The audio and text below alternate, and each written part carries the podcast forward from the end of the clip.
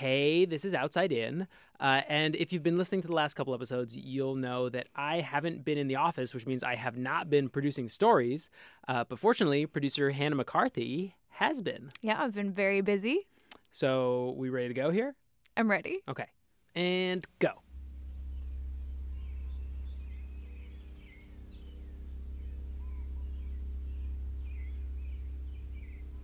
When I was in grade school in Massachusetts, there was this movie they would show us, it felt like at least once a year.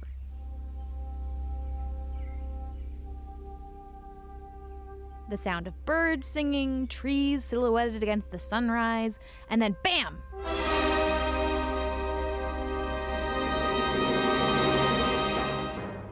Huge piles of garbage and bulldozers roaming the hellscape of an endless landfill. And if you think that's dramatic, just wait.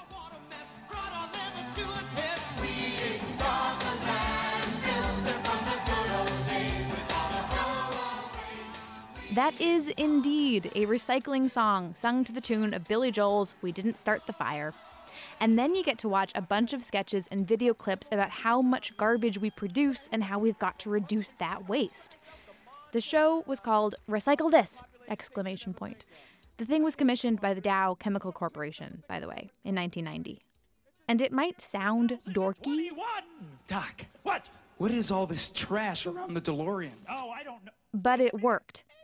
I wanted to reduce, reuse, recycle. I wanted to save the planet. Around the same time that I was sold on the moral obligation of saving the world from trash, a new way of recycling was born. A technology that would save us from the odious sorting. None of that plastic versus paper versus glass rigmarole. It was called single stream. One bin for all of your recycling. That single stream bin opened up a whole world of convenient environmental responsibility. Unlimited by categories, we can keep all sorts of stuff out of our trash cans. And indeed, we do. But what if I told you that all of that well meaning recycling is actually contributing to a major mess? You can see right here this, this pile is trash. This is all trash that someone has put in their recycling bin, as well as, you know, the things on the ground here. In January, I went to Eco Maine. It's a recycling facility in Portland, Maine.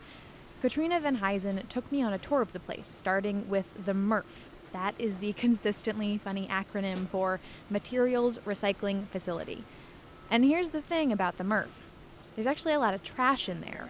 But someone put this stuff in the recycling bin. We've got a wood pallet, we've got um, a pillow, we've got a giant thing of styrofoam, we've got a Christmas wreath. You know, these things are not recyclable, and they come to us, and humans pick them out by hand. This is called wishful recycling. It's when you throw trash into the bin because it feels better than throwing it into the trash. And this wishful thinking is turning the recycling industry upside down.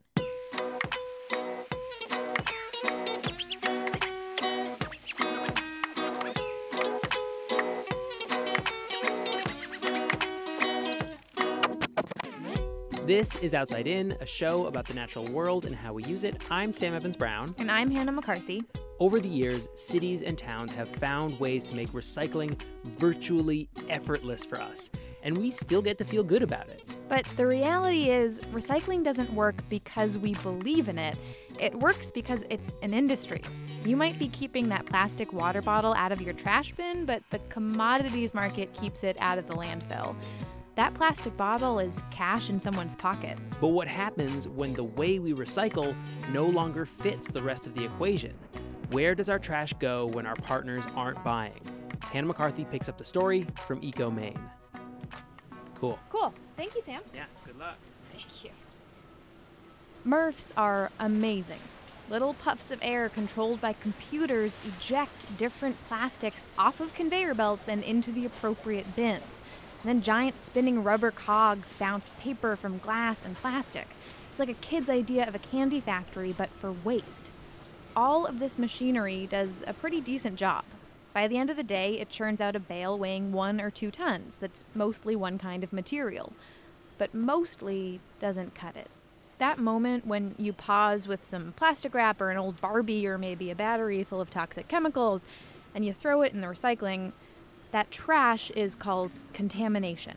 Contamination overall uh, is that piece of styrofoam right there, that tiny piece of, of fabric right there, uh, the saran wrap or the piece of paper there. That's really the contamination we're talking about. Contamination is the red sock in the washer full of white shirts. It's the plastic grocery bag in a bale of cardboard.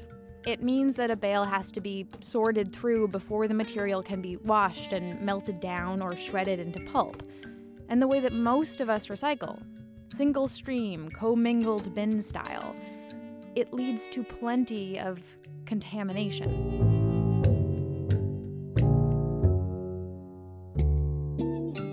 And the thing is, for a long time, contamination wasn't that big a deal for American MRFs because the people who buy those bales of material and turn them into new stuff, they've been okay with the contamination rate coming out of most facilities.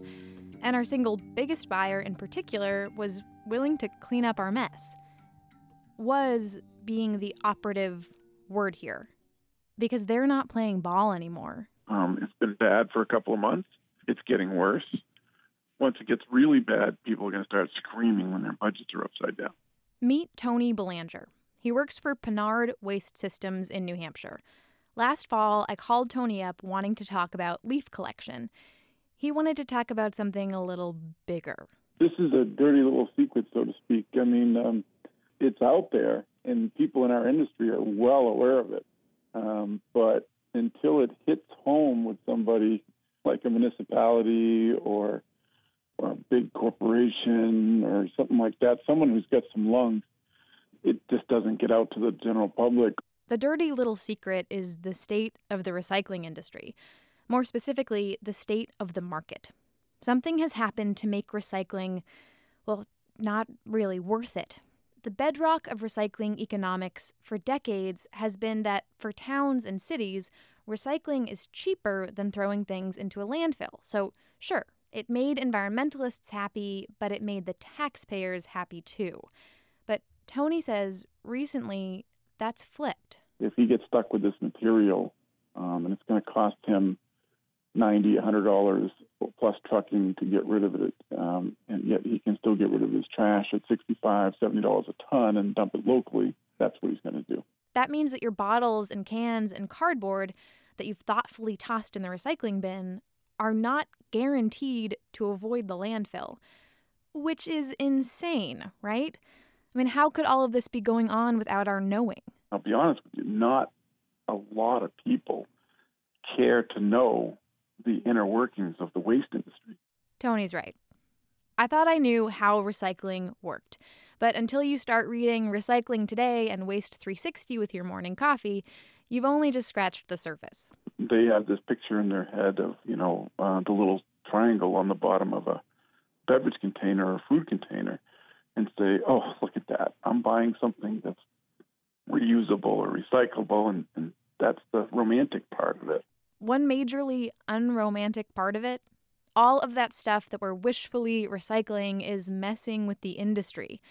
Contamination has always been a problem, but lately it's throwing a wrench in the entire operation, like with plastic bags. That's what started all this to begin with the, the contamination rate. These, these um, mostly grocery bags and stuff. That's right. Anybody who has ever tried to recycle a plastic grocery bag, we're talking to you.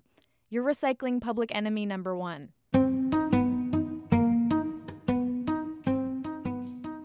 We don't actually process all of our recycling on US soil. We send about a third of it overseas to countries who are willing to pay for the stuff. One big time buyer of our recycling, of recycling from countries all around the world, is China. China dominates world manufacturing. That takes a lot of plastic, paper, cardboard, rubber, and metal. And for a long time, it was cheaper for the country to repurpose used materials than to create brand new stuff. But at the same time, pollution is a huge problem in China. They've got enough waste issues of their own without adding all of the unusable and sometimes hazardous material that came along with our recyclables. So they started to do something about it. In 2011, they launched Green Fence, a program that aimed to carefully inspect all imported trash. In 2016, they tightened import restrictions. In 2017, a ban on certain imports. And finally, in 2018, they announced a new program with a new name National Sword, which tells you exactly how seriously China is taking their waste problem.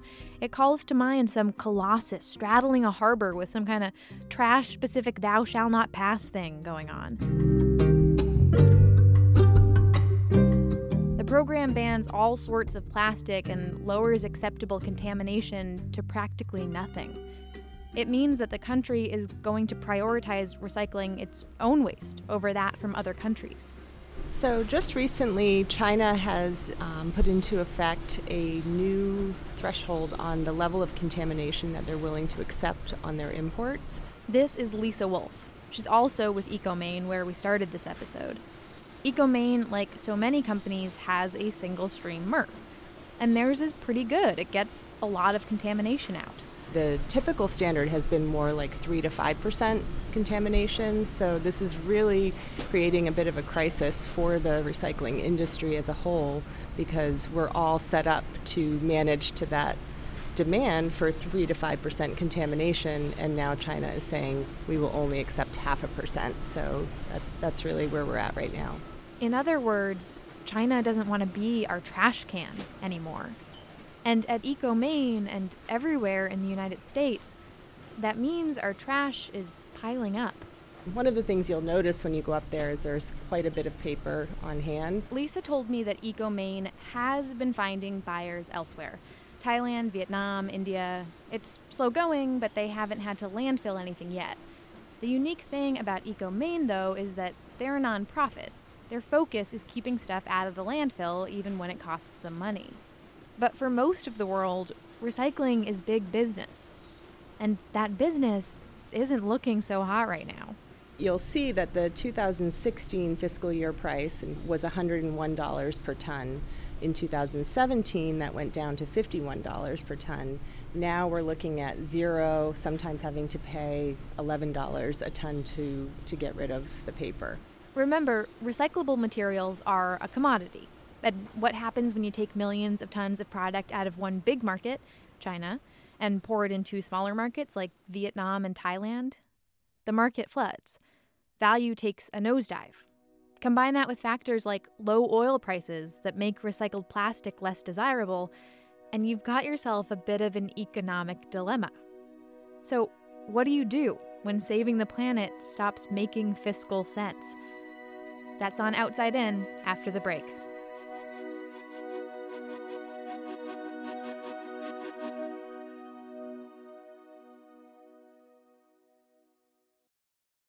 Up here in the Northeast, when you start sniffing around the recycling industry, everybody tells you to talk to this guy. Uh, my name is Mike Durfee. I'm the executive director for the Northeast Resource Recovery Association. The NRRA, two R's there, was formed back in 1981 in New Hampshire with the idea of helping municipalities get their recyclables to market. Mike's been here since 2008. And the message on my phone says, Now's a great time to be in recycling. And everybody thinks I'm totally crazy. Mike admits he has a hard time defending this position. The restrictions in China mean that processing has slowed down big time. The same amount of waste is coming in, but it takes much more effort to get the product in better shape. Not to mention the fact that you need humans to do a lot of that sorting. And that's all on top of the value issue. And the price went from 35 a ton to 70 a ton for a week, and then it went to 90 a ton the next week. And folks that are trying to budget for that are really caught because they can't. They, you can't foresee that kind of cataclysmic impact on the recycling markets. Remember, your town used to save money by recycling. That's because waste haulers used to be willing to pick up our newspapers and milk jugs for free because they could turn around and sell them for a profit. But with the market for recyclables now upside down, haulers are charging to pick up recycling, and towns are looking at costs they never expected.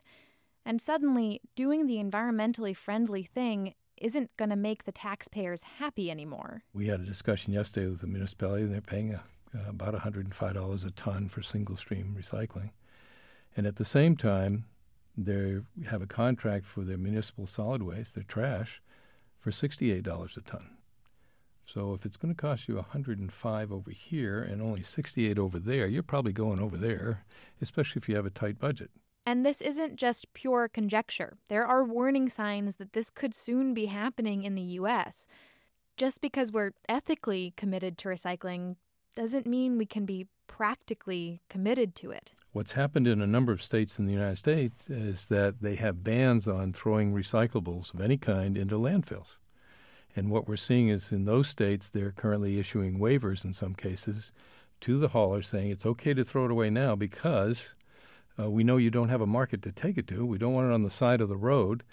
We're hoping the markets will come back, and when they do, then the waivers will be rescinded and go back to business as usual.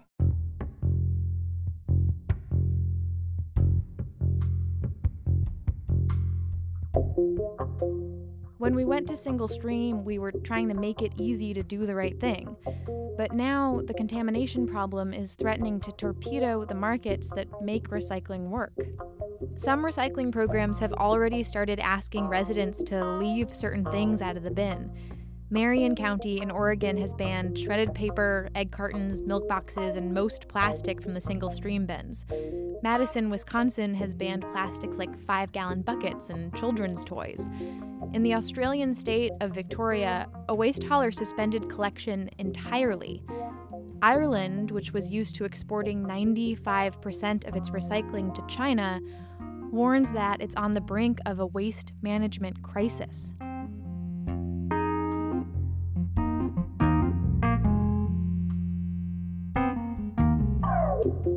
Remember, Mike Durfee truly believes that now is a great time to get into the recycling business, and we're going to come back to that. But first, I've got to tell you, at this point in my reporting, my recycling romanticism had been totally dashed. I had no idea that my ability to recycle something hung in the balance of an import export relationship. I mean, isn't that little recycling symbol supposed to mean something? I'd spent my whole life thinking of recyclables as a kind of environmental currency with a certain guaranteed value. That value being that my stuff didn't end up in a landfill. It never occurred to me that that stuff has literal monetary value in a complicated market. And the way that I had gone about recycling, the whole single stream, occasional, wishful recycling thing, it wasn't helping things. It might even be making it worse.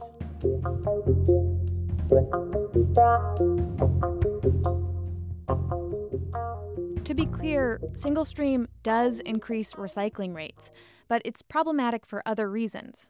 I talked to one recycler, Richard Bowl, who told me that single stream has never served the market. Richard's been in the business for 28 years, running an old school facility where everything has to be separated. Uh, so over the years, I have learned this, what I call a truism, that to get the best prices in the market, and sometimes any prices at all, you have to have everything almost perfectly sorted.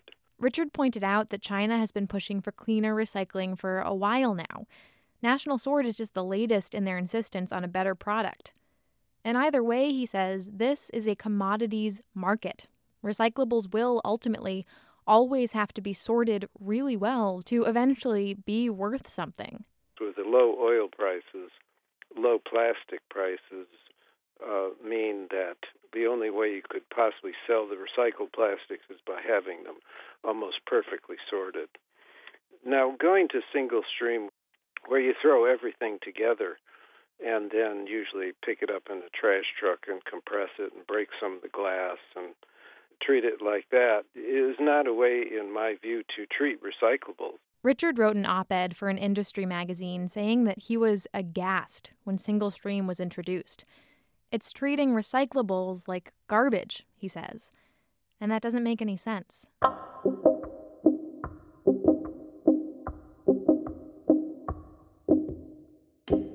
So, to Richard, it'd probably be no surprise that some of our recycling isn't just being handled like garbage, it's becoming garbage.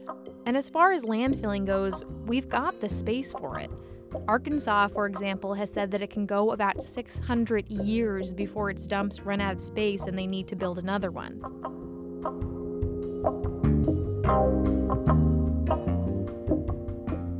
It's not the uh, world as, as we might have known it a while ago. This is Mike Durfee again. He's the guy who thinks that now is a great time to get into the recycling business. Because there is a silver lining to all of this, as it turns out. It's a chance to build a different, stronger system that can withstand shifts. And while it might sound counterintuitive, the solution to this whole mess might be to double down on the logic of single stream and to get rid of separate bins altogether. There are a number of initiatives around the country that are looking at things like um, one bin, where all your trash and your recyclables would go in together. And they're specifically designed to deal with that type of contamination, whereas the facilities that are just designed for recycling only aren't, and that's where it's causing them a problem. Mike says this one bin system would require better, more magical, more Willy Wonka esque MRFs that were specifically designed to really, truly get the contamination out. The process is praised for being easier for consumers and increasing recycling rates and diverting nearly all trash from the landfill. Single stream uh, plants are trying to remake an omelet, if you will, and they've actually, after the egg's been cracked, they tout their process as saying there's no such thing as waste. There's only materials that can be reused. And that's how they design their facility. And like I say, they, they put a lot of investment into the equipment to get that separated out. Mike told me the one bin system is working in some countries in Europe, but in the US it's still pretty new. And that's intimidating. It takes buy in from politicians and from the community. A one bin MRF in Montgomery, Alabama went bankrupt a few years ago, and an attempt to institute the system in Houston, Texas died after years of research and negotiating. So, in a way, this is an opportunity for someone to step in and build a better recycling system, one that can crank out a genuinely clean product at a reasonable price. Or it's an opportunity for landfills. After all, we didn't start them, but they're always there if we need them.